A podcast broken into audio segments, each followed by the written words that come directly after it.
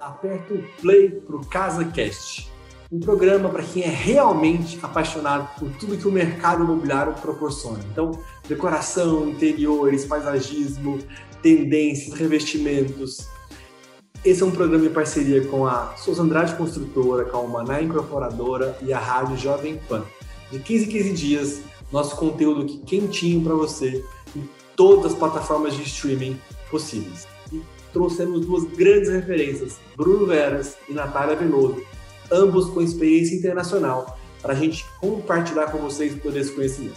Você não pode perder, tá muito legal. Aperta o play.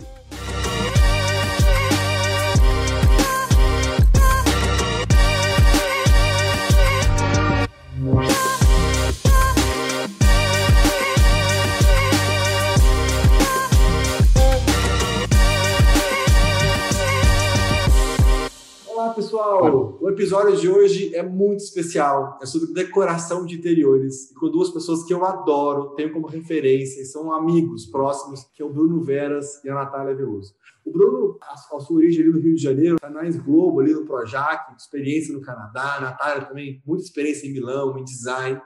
Então, o papo de hoje é, é profundo, é focado no beabá da decoração de interiores. Bruno, Natália, muito obrigado por aceitarem o convite. Estou muito animado para o nosso papo. Obrigada a você Obrigado, Murilo. Gente, a ideia então aqui é, é, é falar, desmistificar essa história do decoração de exteriores. Parece uma coisa que é para alguém e não para mim. Quando a gente vai falar para quem está ouvindo agora, é, puxa, vou pegar um projeto de decoração de exteriores. Por que pegar, né? quais são os ganhos, os principais ganhos de contratar um projeto como esse, uma proposta como essa? Eu acho o seguinte, independente do, da dimensão dessa obra, eu acho que a participação do arquiteto ela é fundamental. Eu acho que o, dizer, primeiro você tem que ter um projeto, né? É muito complicado você começar uma obra sem uma diretriz, sem um projeto. E eu acho que o papel do arquiteto ele é ele é fundamental na coordenação, no desenvolvimento desse projeto e na coordenação de todas as etapas, né? Então, é, no primeiro momento a gente faz uma entrevista com o cliente e a gente tenta captar, então, quais são as expectativas daquele cliente, quais são as necessidades do cliente e, e a gente tenta transformar isso em algo viável tecnicamente e também levando em consideração é, a viabilidade financeira do cliente. Então, assim, eu falo que uma obra sem arquiteto é como uma, vou dar uma comparação, como uma orquestra sem um maestro, sem uma coordenação, né? Então, é difícil você ter um resultado harmônico é, sem ter um projeto bacana, que é desenvolvido pensado em várias questões, questão técnica, estética, você ter um resultado satisfatório. Ok, bacana, Natália. Eu acho que, que só para complementar, é, como você bem falou, sem projeto a gente não vai a lugar nenhum. E o projeto, ele traz, no meu entender, três diretrizes, três itens fundamentais. Né? Primeiro é o planejamento né? porque o projeto é, é, é o papel, é, é, é, a prova que, que a obra tem tudo para dar certo. Segundo, que todo planejamento gera economia. Né? Tudo que tudo está planejado, previsto, gera uma economia, gera um gasto é, que está ali é, orçado e que está contemplado.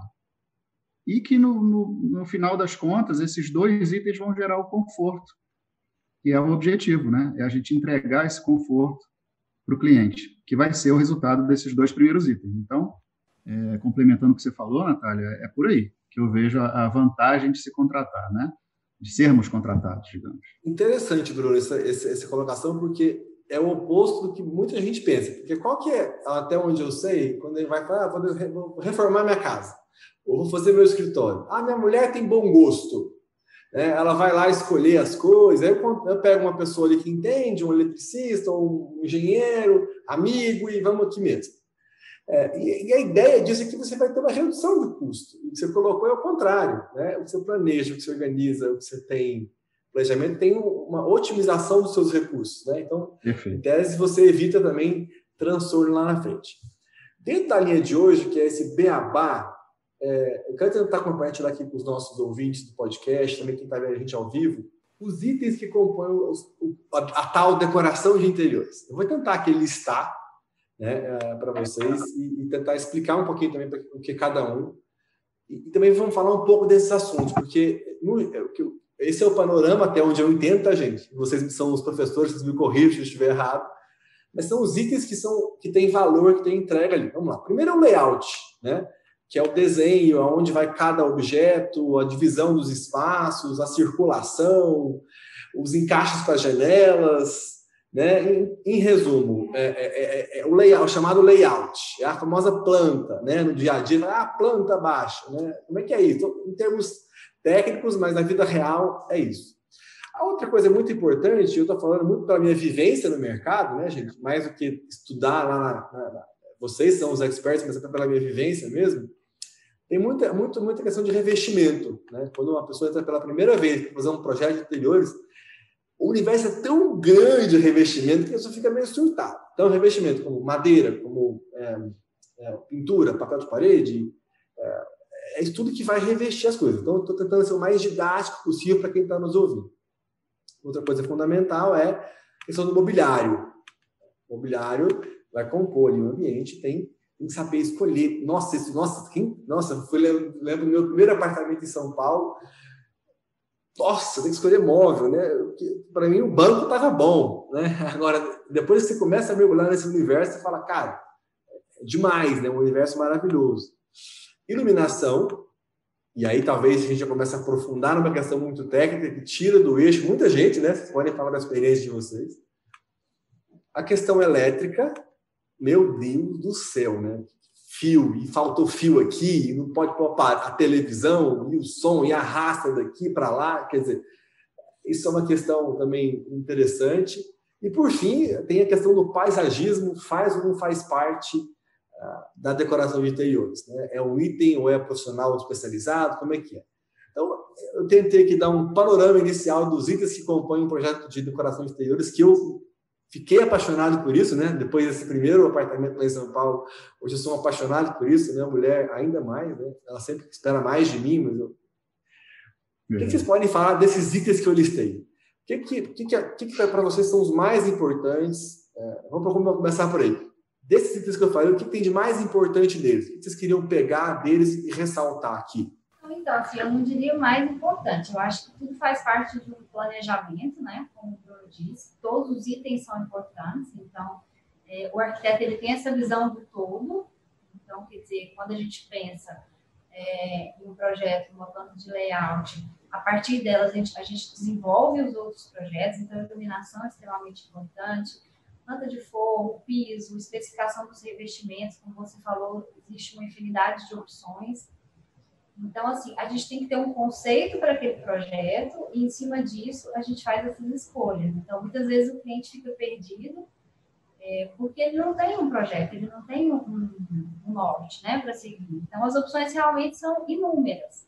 E hoje em dia as pessoas têm muito acesso à imagem, à informação, então as pessoas às vezes acham que ah, vou pegar uma imagem de referência e eu vou fazer igual, mas assim, aquilo não é o mais adequado para a sua situação, para a sua realidade, para a sua planta.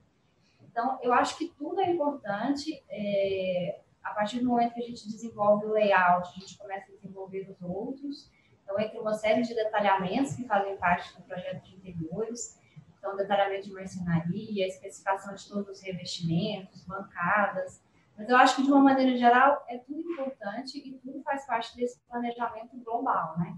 É, exatamente. Eu acho que se a gente for listar aqui, Murilo, você já listou aí talvez uns 10 itens, ou próximo disso, é por aí. A gente vai talvez ficar a tarde toda aqui falando item por item, e, e como a Natália falou, todos eles se complementam, né? Acredito eu que se for para eleger o principal, se for para eleger o principal, eu elegeria o layout, porque ele do layout nasce tudo, né? Do layout nasce a iluminação, nasce a alocação de pontos, nasce uma possível paginação de acordo com a importância de cada peça no ambiente, e, e, depois vem os forros, e depois vem a marcenaria, como a Natália falou, e por aí vai. Se fosse para eleger, eu elegeria o layout como principal.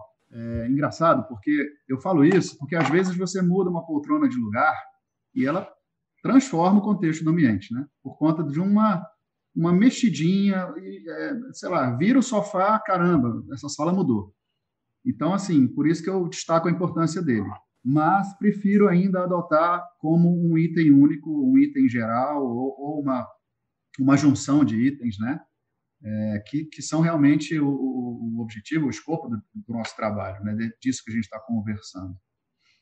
Eu imagino que vocês, quando apresentam essa tal layout ou essa planta baixa, impressa ou digital, agora é tudo digital, o cliente, a pessoa deve ficar meio perdida, não fica não? Assim, eu pergunto para vocês, vocês têm alguma dica ou algum, né, entre aspas, macete que vocês usam para a pessoa entender um pouco mais aquele universo tão novo de, né, é, são desenhos, ele tem que se imaginar ali, quanto que circula para cá e quando vai ver, vocês têm algum, algum, algum alguma, alguma manha que vocês usam para o cliente facilitar a vida dele, vocês podem falar aqui, na hora de apresentar isso para ele pela primeira vez?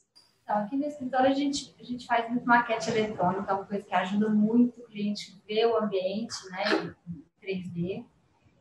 E a gente percebe que o cliente tem muita dificuldade com a planta, a planta técnica, né? Então, quando você mostra o 3D, ele, ele muda até a fisionomia, porque ele começa a entender aquilo.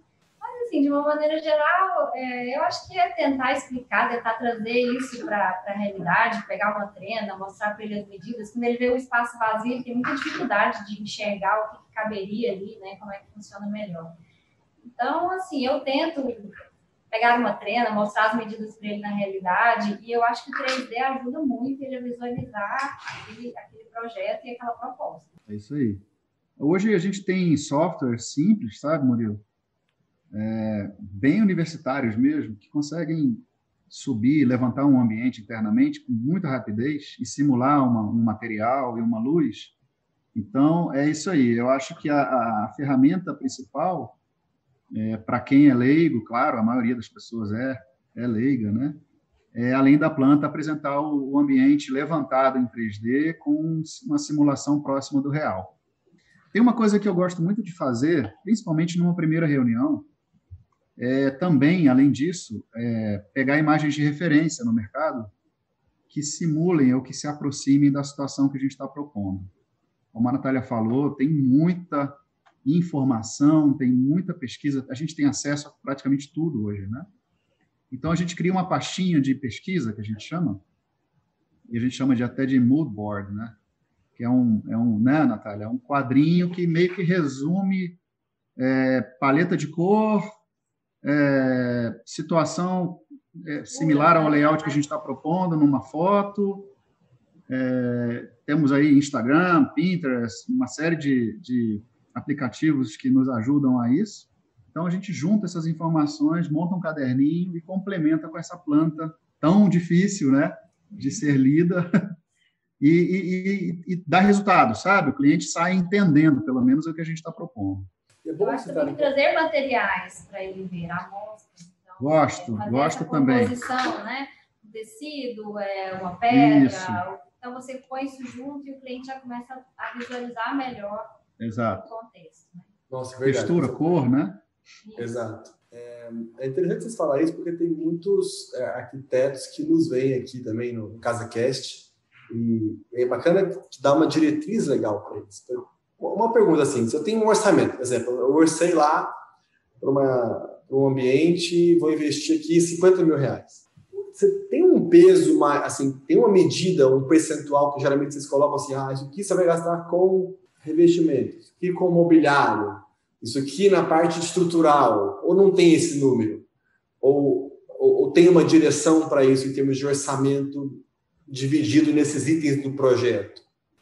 Eu acho muito relativo, é muito difícil, porque, na verdade, o projeto envolve muitas coisas e depende muito do que o cliente está disposto a investir, né? As possibilidades são infinitas, então, é, essa parte decorativa que entra no final é uma parte que tem um custo, um custo maior, mas desde que o cliente realmente seja disposto a investir nisso, né? São móveis, as luminárias, enfim, essa parte final. Mas eu acho que é, é, tudo muito relativo, assim, a gente estabelecer um percentual eu acho, eu acho complicado, porque depende muito de cada situação. Você alertou uma coisa importante, que é mobiliário e decoração no final é um volume importante. Então a pessoa tem que se planejar para isso no final, né? Não, é. às vezes faz conta muito só da marcenaria, né? Só usar marcenaria, deixando bem claro, é, é marcenaria também é um item armários e tal, e às vezes esquece desse e a casa e a casa ou o escritório fica meio pelado, é isso? Eu acho que é bem isso. A gente, a gente tem que ter essa habilidade, né, Natália, de tentar equilibrar esse orçamento, né? Equilibrar esse número que o cliente nem sempre traz para a gente. Às vezes a coisa vai acontecendo durante mesmo. E, e é aí que está um dos fatores da gente estar tá no meio disso, porque a gente tem uma noção do que, que vai custar, né? Em cima de experiências passadas e tal. Mas o céu é o limite, cara. Eu sempre falo isso. Ó, gente, o céu é o limite. Vocês podem querer o que vocês quiserem, porque o mercado hoje oferece tudo. Mas é claro que carta branca hoje para se trabalhar é praticamente impossível, né? A gente não tem mais isso. Aliás, acho que a gente nunca teve. Nunca teve, né, Bruno? Você é, falou, é aquela coisa, né? Cliente, pessoas assim são é uma em, em mil, né? É, só para complementar, é, é, a gente tem uma noção do que, que vai custar, a gente é, é, tem capacidade de propor sempre aquela situação de custo-benefício, eu acho que isso é, faz parte hoje, é, fundamental para a gente, é a nossa obrigação quase. Então, cabe a gente direcionar esse orçamento, esse bolso do cliente para o que ele quer, né? longe da, da, daquele pensamento antigo que arquiteto era, era, era um item só para rico, né, cara? Isso já era. Então, como você falou, Natália também, orçamento é fundamental e a gente tem que é, saber manejar bem isso. Legal. E essa é a minha paixão, sabe, Bruno? Democratizar o conhecimento. Então. Os podcasts que eu tenho feito, eu tenho procurado trazer isso para o dia a dia né, de cada um. Eu já fiz isso muito na área do direito, na área de empreendedorismo para jovens, né, educação para jovens da periferia. Então, essa ideia de traduzir essa linguagem para o dia a dia me encanta. Então, olha só, ver se eu entendi o passo a passo. Primeira coisa, é pesquisar por conta própria aquilo que você gosta. Então, é encontrar o seu cônjuge, o seu marido, ou o seu cônjuge vai ver com você, ou você mesmo, trocar ideia com alguém. O que, que você gosta? nestes itens. Ah, então de revestimento eu gosto mais disso, eu gosto de madeira, eu não gosto de parede no cimento queimado. Ah, eu gosto de ambiente, mais coisa no mesmo ambiente ou menos coisa no mesmo ambiente. Então, eu gosto de papel de parede, eu gosto de quadro. Quer dizer, e fazendo perguntinhas, o que, que você gosta? Acho que essa é um passo bem inicial, que é quando vocês colocaram assim, olha, eu mostro para ele a pedra, eu mostro ali o painel com as opções, que é o famoso mood board. Isso tudo é o seu universo cognitivo, né? Aquilo que você gosta. Sempre, é, é tão simples quanto difícil de fazer. Né? É. Então, e a, e dica fica: começa a se perguntar, conversa, anota, mostra, salva, manda, compartilha o que você gosta, o que você. depois disso, na conversa com procurar um arquiteto, claro, que tem essa, é, como vocês são referência aqui, né, se possível procurar os referências, se não, ver a nossa Casa Cash e ter acesso à informação com esse de conteúdo, e aí partir para os detalhes realmente do projeto. Uma pergunta importante, né? É, disso que a gente falou até agora, o que, que já costuma ser uma surpresa negativa lá na hora de usar, né? Morar na casa, usar o escritório. Desses itens que a gente falou, o que, que surpreende negativamente? Uma surpresa ruim lá na frente, se não for bem cuidada no começo do projeto, bem conversado no começo. Então, assim, você fala durante a obra. É o perrengue chique, é o perrengue chique, Natália. É aquilo que você está lá executando, fez um projeto lindo, sonhou, na hora que você vai usar, nossa, onde é que geralmente dá problema? Onde é que está a dor de cabeça? Eu acho que, de uma maneira geral, a parte técnica a gente tem que ficar muito atento. É, assim, depois que o cliente, que a gente passa pela parte dos orçamentos, o cliente faz as escolhas, é, Aí começam a ser desenvolvidos os projetos técnicos, que são envolvidos por, desenvolvidos por outras empresas, por exemplo, a empresa de marcenaria, a empresa de pedra, são os fornecedores daquela, daquela obra. Né? Então, assim, é, a gente precisa ter um olhar muito atento para compatibilidade desses projetos, verificar esses projetos, porque são, são itens que têm que conversar entre si, na hora da instalação tem que dar certo. Então, isso é uma coisa que eu presto muita atenção, para que lá na frente, na hora que chega o material na obra, você não tenha uma surpresa desagradável, né? Ah, a gente esqueceu de compatibilidade, a gente esqueceu de verificar esse detalhe. Então, assim, falando em termos de, de obra, de resultado de obra que possa ter dor de cabeça, eu acho que isso é muito importante. Eu acho que o, o escritório de arquitetura é, tem que fazer isso. A gente tem que estar atento tem que verificar tudo isso que o cliente fecha, esses projetos técnicos desses fornecedores. E acho também que o cliente tem que ter consciência de que qualquer mudança no meio do caminho tem que nos alertar, para que a gente também participe dessas decisões, né? Aí dá uns problemas, dá uns problemas, né, Natália? É, Já sei que é. tá, o pessoal muda, né? Não avisa. Muda e depois aí como é que acho que é isso. Acho que esse processo, assim, ele tem, tem muitos detalhes técnicos que são importantes e, e essa clareza entre o cliente e o arquiteto gente participe e tome as decisões em conjunto. Legal. É, Para mim, os dois, os dois pontos clássicos dessa história, né? Tomadas. é, e você está fornecendo um layout, você está indicando que naquele canto vai ter uma poltrona para leitura e não tem uma tomada do lado para você poder ligar uma luminária. Gente, aí imagina, botou a poltrona no lugar, sentou para ler o jornal de noite, como é que acende a luminária, né? Então, assim, Tomadas, é, é, eu falo tomadas, pontos em geral, né? E outra coisa que é muito delicada é na parte de marcenaria, principalmente, quando a gente vê que o equipamento especificado não coube dentro do nicho Puts. que é marcenaria.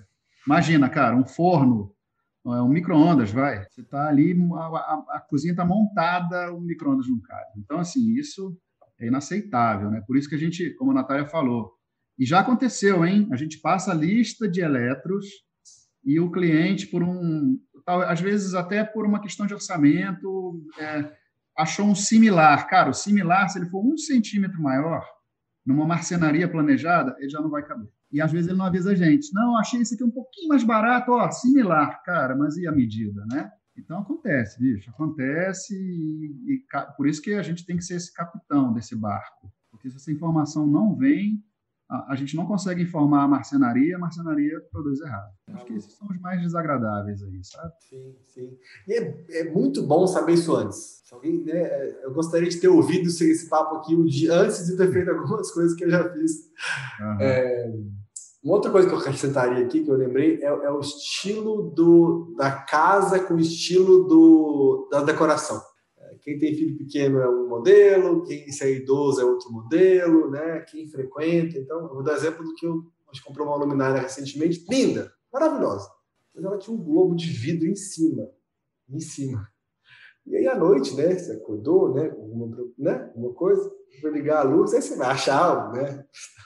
O globo explodiu, né? No meio da noite. Você está acordado, a sua, a sua.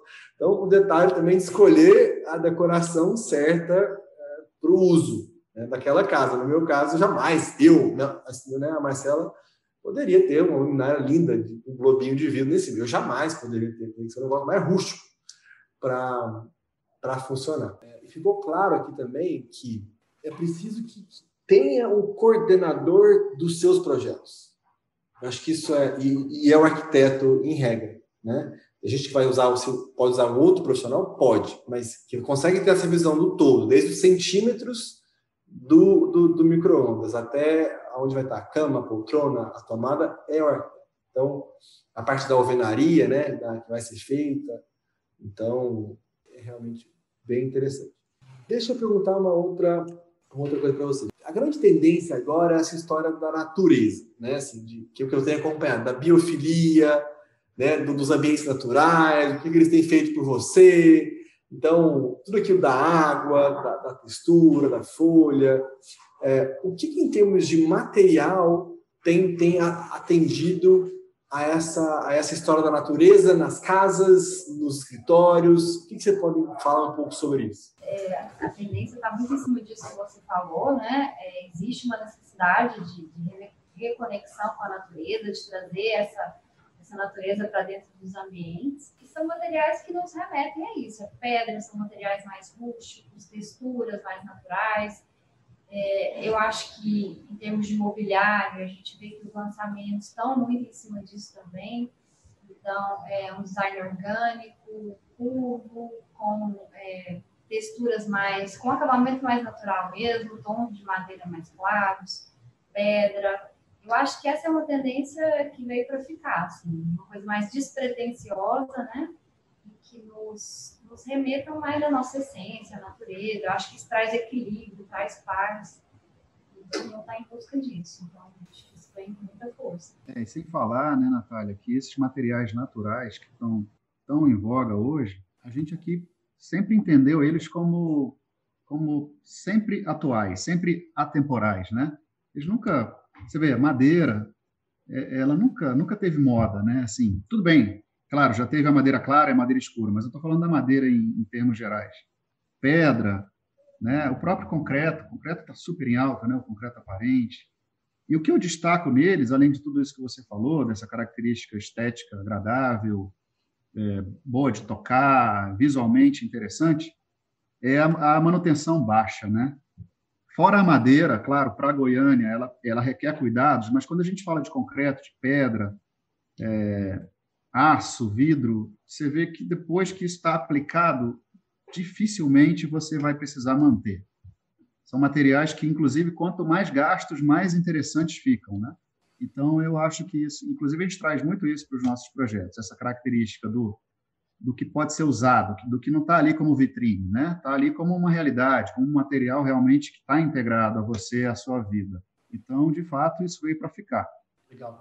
Aí uma pergunta: isso pode ter sido mais forte pós-pandemia ou não? Mas a minha pergunta é: dentro do que vocês trabalham no dia a dia, nos projetos, nós estamos falando de, desde março, nesse aspecto do confinamento, do isolamento social, mais ou menos, né? Para quem já entende que acabou, ou para quem está isolado. Minha pergunta é: nesse período, alguma coisa mudou efetivamente? Eu já ouvi de que, não, olha, não mudou nada, e já vi mudou tudo.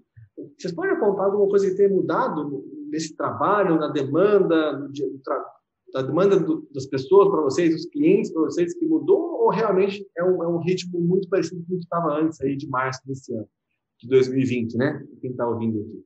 Eu acho que teve mudanças, não tem como, né? Não ter. Eu acho que as pessoas voltaram muitos olhos para dentro de casa, né? Lógico, todo mundo ficou mais em casa, começou a conviver mais em casa, começou a perceber coisas que às vezes gostaria de mudar, dar mais atenção. Eu acho que é, para a família, para a forma como você usa a sua casa, eu acho que antes as pessoas tinham muito olhar para a área social da casa, né? Então, é por receber, o que as pessoas de fora vão ver da minha casa. Muitas vezes a área íntima ficava em segundo plano. Eu acho que agora vai ter uma inversão disso. Porque a gente tem, a gente está, quer dizer, usufruindo mais a casa, com a família, essa questão de receber está ficando, deixando de ser tão importante. Então, eu acho que esse olhar para dentro da casa mudou, sim. Mudou, já mudou, quer dizer, sim. já viu isso acontecer de março para agora. Não é mais tendência, é uma realidade esse é. Não, e essa tendência, eu acho, de materiais, de reconexão com a casa, com a natureza, já era uma coisa que já vinha vindo, né? Eu acho que com tudo isso se intensificou e é uma Acelerou. coisa que vai ficar. É. Concordo. Alguma coisa que você percebeu aí no seu, no seu dia a dia? Cara, percebi sim. É, bom, o advento do home office é inegável, né? É um ambiente que muita gente, às vezes, nunca imaginou que pudesse existir dentro de um apartamento, dentro de uma casa usava às vezes como dispensa, né? Sei lá, como o quartinho ali da, da tralha e virou talvez o, né? Inverteu, foi lá de baixo até lá em cima na, na lista de, de hierarquia de, de espaços, né? O camarada está trabalhando, vivendo ali dentro, né? Então, sem dúvida, inegavelmente, esse ambiente passou a ser é, o, o né, a grande vedete do, do, de uma planta, de um espaço. E Bruno, pegando de, de 10 projetos que você fez, quantos home office viraram espaços separados e quantos viraram espaços integrados? Quer dizer, a mesa de jantar virou home office ou a varanda virou home office? O que, que você tem tanto feito de projeto quanto amigos também comentado? Assim? As pessoas caminharam mais para ficar em espaço separado ou está dividido meio a meio? Assim? Só uma questão, uma curiosidade. Está dividido, está dividido. Isso tem muito a ver com o ritmo da casa, criança pequena, animal, pet, né? Tá. Então, assim, é, é, a gente tem feito é, exatamente o espaço fechado mesmo, que possa ser trancado, inclusive possa até receber uma pessoa ou outra, e aqueles que estão integrados ali, quando a sala é maior e cabe aquela bancada de apoio, tem acontecido também. Na varanda, muita gente usando a varanda, né, como home office, que é ventilada. Então, tá, não, tá sem regra, sabe, Murilo? Tem a, das duas formas bem dividido. É isso aí, tem as opções dos painéis, né, que a gente pode criar ambientes que é, podem ser integrados ou não, de acordo com a, a necessidade. Então, isso é uma solução muito bacana, que eu acho que resolve bem essa questão, né? Concordo. Ter um espaço de trabalho em casa. Legal. Gente, para fechar o nosso, o nosso bate-papo aqui, vamos agora, assim, para quem está procurando conhecer mais sobre esse assunto, a gente tem sempre uma vez que você vai procurar na internet, você procura ser uma coisa que tá, geralmente está fora da sua realidade, é um sonho de consumo, é o, é o topo daquele, daquela, daquele assunto, né? Então, você vai procurar um carro, você está procurando um carro no seu orçamento, mas você sempre dá uma olhadinha lá no, numa coisa que é super tendência, vai lá um Tesla, né? Uma Ferrari, vamos chamar assim. O que vocês poderiam, então, para a gente fechar, já que nessa, né, para fechar a nossa conversa, assim, de, o que, que é uma grande tendência hoje, o que é a grande a, questão aspiracional, o que é o grande objeto de desejo, aí nos permitindo falar um pouco de luxo mesmo, de, de supérfluos, né? mas que estão aí é, aparecendo ou que ganharam valor agora nesse, nesses últimos uh, sete meses. Tem alguma, alguma coisa, alguma ideia assim que vocês podem compartilhar com a gente sobre isso? Sem medo de parecer ostentação, tá? Que é um momento ostentação mesmo. Eu, eu acho que não, não acho que tenha mudado em relação a isso, não. Eu acho que, que o grande luxo é você poder investir em peças atemporais, né, em design, em itens que você sabe que, que vão ser eternos, que você vai passar para o seu filho. Então, eu dou muito valor nisso, em design. Eu acho que que luxo é isso, é você ter peças duradouras, é, de boa qualidade, com design bacana. Muitas vezes podem parecer que custam muito, mas é, é uma coisa para a vida toda. Então, eu sou muito a favor de investir nisso. Geralmente o cliente se assusta quando chega nessa etapa, né, de escolher mobiliário, de escolher luminária, e às vezes começa a entrar nesse universo, né, de que, é, que são peças assinadas, quais são os designers mais conceituados, mas quando você realmente entra nesse universo e entende é, o valor que isso tem, que realmente é uma coisa para a vida toda, eu acho que, não digo que é um luxo, mas eu acho que é um investimento que realmente vale a pena. Captei vossa mensagem. Roger that. Eu acho o seguinte, Murilo, que, claro, além de tudo isso que a Natália falou, eu acho que, vamos falar especificamente daqui, de Goiânia, né? É, cara, eu acho que a grande vedete desse processo, o período todo que a gente está passando, que surgiu com força, cara, foi a tal da piscina, bicho. Eu acho. Eu acho que a gente, as pessoas estão trazendo piscinas para dentro de casa, né, cara? Para apartamentos, né? Que seja um ofurô, que seja um pequeno spa. Parece que dá uma sensação de mais liberdade ou de um maior contato com, sei lá, com algo, algo que ela não tinha antes, né? É, porque tá todo mundo, ou pelo menos estava todo mundo muito ilhado, né? Então, para você ir para uma piscina, só se fosse para um clube, eu, claro, para o jardim da sua casa, óbvio, mas eu estou tentando associar isso ao interior, né? Eu acho que a piscina, por menor que ela seja, parece que é, é, foi realmente foi o que apareceu aí com mais evidência no, no meu olhar, né? Interessante, interessante, é, é isso mesmo. Se é se, se a gente se vai investir, né? Você pode investir desde o mobiliário de design, ou seja, aquilo é valor para você, hotel, piscina, dentro de apartamento. Faz, faz muito sentido e ambos são objetos de desejo e têm os seus prós e contras. Eu falei que esse era o último assunto, mas eu deixei um, um, um pingando aí que eu quero só amarrar ele. A questão do paisagismo é um assunto de interiores ou um assunto de projetos específicos, como a marcenaria, como o elétrico, só para todo mundo entender onde é que entra paisagismo nesse ambiente, para não sair daqui sem saber. O paisagismo ele seria um projeto complementar, né? Ele, ele é desenvolvido por profissional especialista.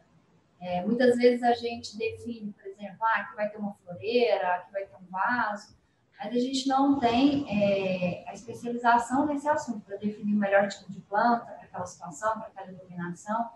Então, isso é um papel do, do paisagista. E ele trabalha em conjunto com o arquiteto com a arquitetura de interiores. Para não chegar lá, plantar uma orquídea na frente do fogão, mais ou menos isso.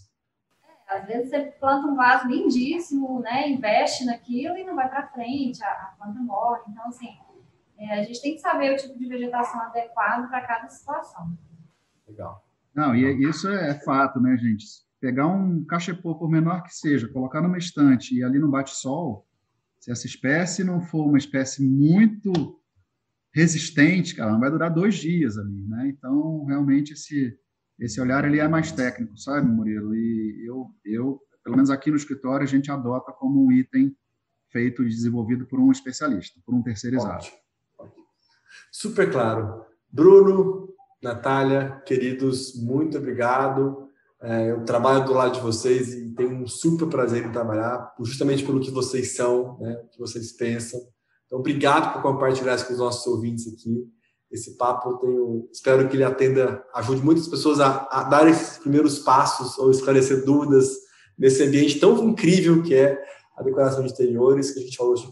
Obrigado mesmo, muito especial estar com vocês hoje. Obrigado por ter parado um pouco do tempo de vocês, né? É tudo tão corrido para estar aqui. Obrigada a você pelo convite. Eu acho muito bacana essa ideia, realmente, de desmistificar isso, né? Esse conceito de que o projeto de arquitetura de interiores é algo, é, às vezes, distante ou inatingível, e é, é exatamente o contrário, né?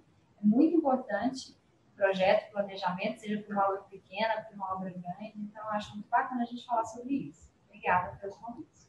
Obrigado, Murilo. Só, sempre um prazer estar aí do seu lado, cara, compartilhando ideias. Você é um cara que está sempre inovando, está sempre trazendo coisa, coisa boa, coisa nova para o nosso mercado. E estar tá do seu lado é sempre um prazer. E obrigado, Natália, pelo compartilhamento de ideias aí. Obrigada a você. Show de bola, nosso encontro. Gente, ó, um beijo para vocês. Obrigado. Até mais. Obrigado.